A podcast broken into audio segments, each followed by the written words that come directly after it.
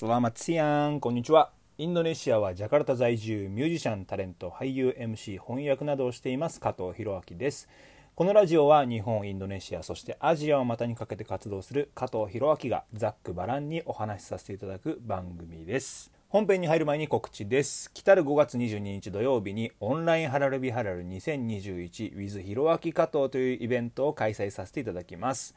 ハラルビハラルとは断食明けの大祭レバランの催し物の一つで家族や友人と集まって断食明けの大祭をお祝いするというものなんですが僕のこのイベントの場合はムスリムとかイスラム教とかっていうのはあまり関係なくてみんなでオンライン上で集まって楽しい時間を過ごしましょうという企画です。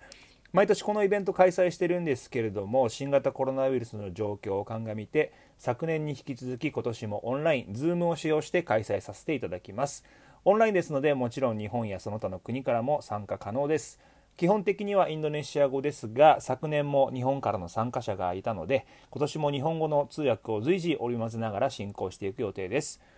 チケットは5万ルピア日本円で500円集まったお金の50%を孤児院の子どもたちに寄付させていただきます。多くの方が参加してくださればそれだけ孤児院の子どもたちに多くのお金を渡してあげられるのでぜひお友達お誘い合わせの上ご参加いただけますと嬉しいです。イベントのゲームではオリジナルのマーチャンダイズ T シャツや日本でバティックを販売しているクルサロカさんのバティックマスクなどが当たりますのでどうぞふるってご参加ください。チケット予約は加藤弘明のアメーバブログアメブロから、え、リンクに飛べますのでどうぞよろしくお願いします。さて今日は何といってもこの話題。インドネシアの2大企業が夢のタッグゴジェックプラストコペディア後藤誕生ということで、インドネシアのメディアも今日はこのニュースで大変盛り上がっております。早速見ていきましょ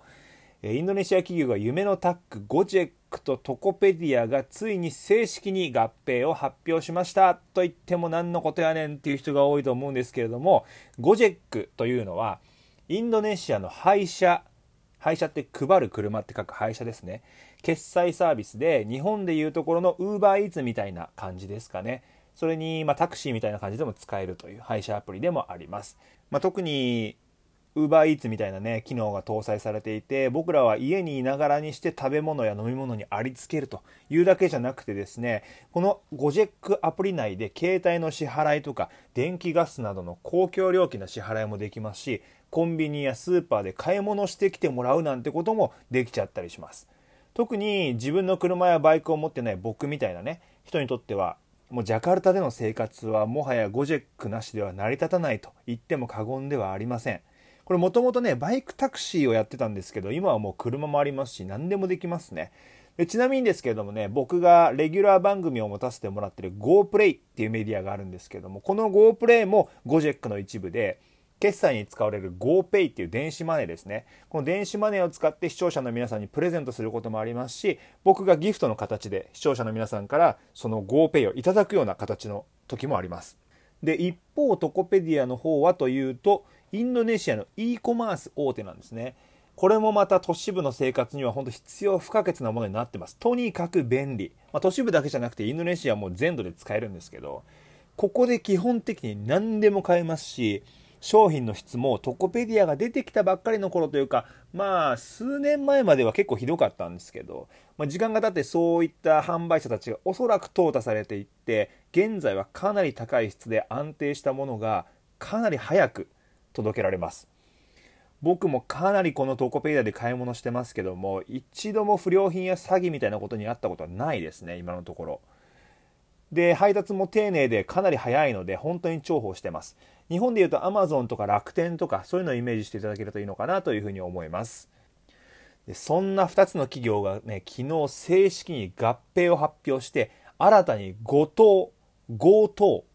うん、強盗なのか5等なのかちょっと曖昧な感じなんですけど、5等が誕生しました。思わずね、GoTo と読みたくなってしまうんですよ。あの、文字が GOTO って書いてあるんで。なんですけれども、ゴジェックとトコペディアの頭の2文字を取ってるので、GoTo あるいは後藤となるみたいです。まあ、後藤ってなると、これからね、日本から来た後藤さん、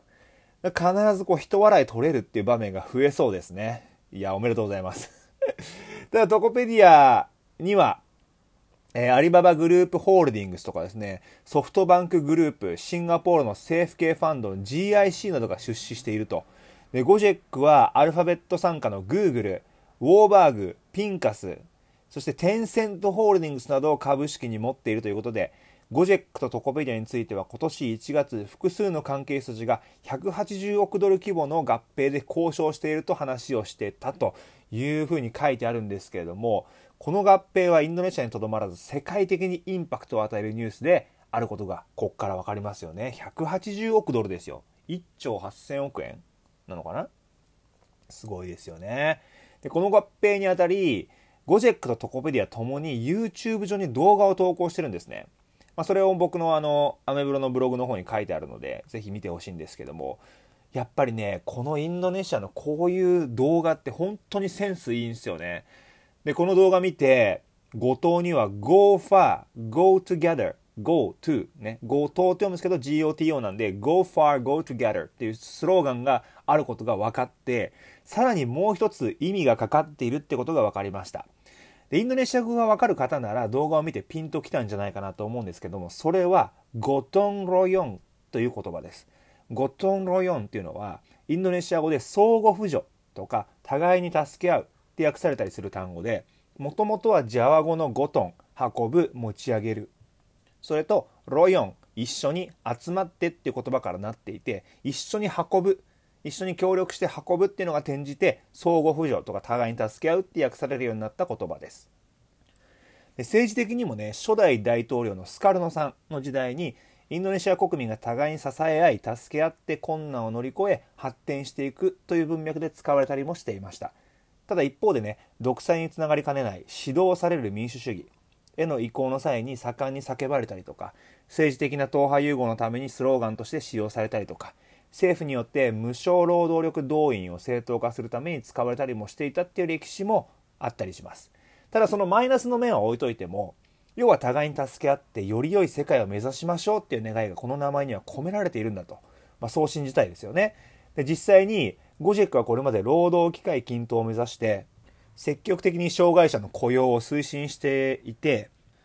まあ、僕も実際にゴジェックのオフィスを訪れた時に、車椅子に乗って仕事している方とか、手話を使って会話している社員のグループって見たことあるんですよね。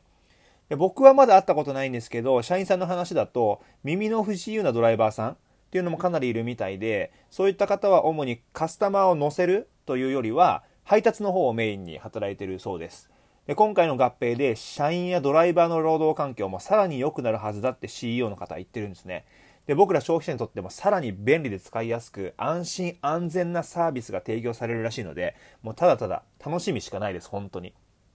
で僕もどちらも愛用してるのでゴジェックもトコペディアもねだから本当にこれよりさらに便利になったり2つの会社がコミュニケーションをとってねあのさらにサービスの向上が行われるっていうのはもう楽しみでしかないですしこれからどういう後藤旋風がインドネシアに吹き荒れるのか、また注目していきたいと思います。というわけで、今日はインドネシアのゴジェックとトコペディアがいよいよ夢のタッグというお話をさせていただきました。気になる方はぜひいろいろと掘ってみてください。加藤弘明の楽曲は YouTube にたくさん置いてあります。ミュージックビデオなんかもあるので、ぜひお願いいたします。そして各種ストリーミングサービス、Spotify、iTunes、Apple Music、Amazon Music などなどにも楽曲が置いてありますので、加藤弘明でぜひぜひ検索してみてください。詳しい情報は、ひろあき加藤 .com のウェブサイトに書いてありますので、そちらもよろしくお願いします。Twitter、Instagram、ひろあき加藤39でやってますので、こちらのフォローもぜひよろしくお願いいたします。それでは、あなたにとって今日が昨日よりちょっとでもいい日でありますように、お相手は加藤弘明でした。テルバガシー